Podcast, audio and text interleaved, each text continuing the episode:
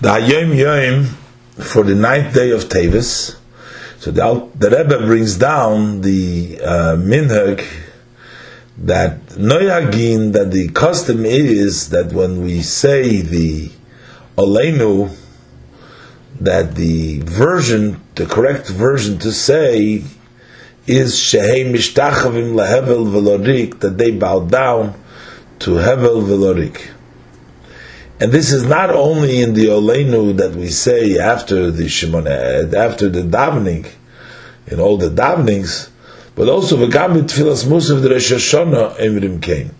There is the olenu that we do inside the middle of the uh, the middle of the uh, the nine brachas that we say on Rosh Hashanah and the Musaf. So we also have there the olenu the shabeach. So there too we say the language shemish tachvim v'lehevel v'lorik umedaikim, and we specifically make sure shalei loymar not to say umispalim chulu as the other version that mispalim al kela yuchlashia uh, as the other versions is.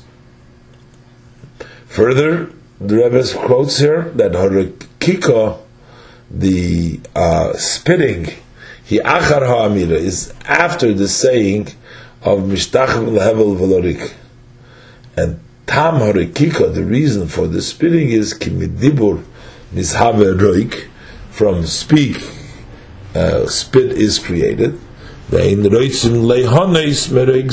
do not want to benefit from this uh, from this spit.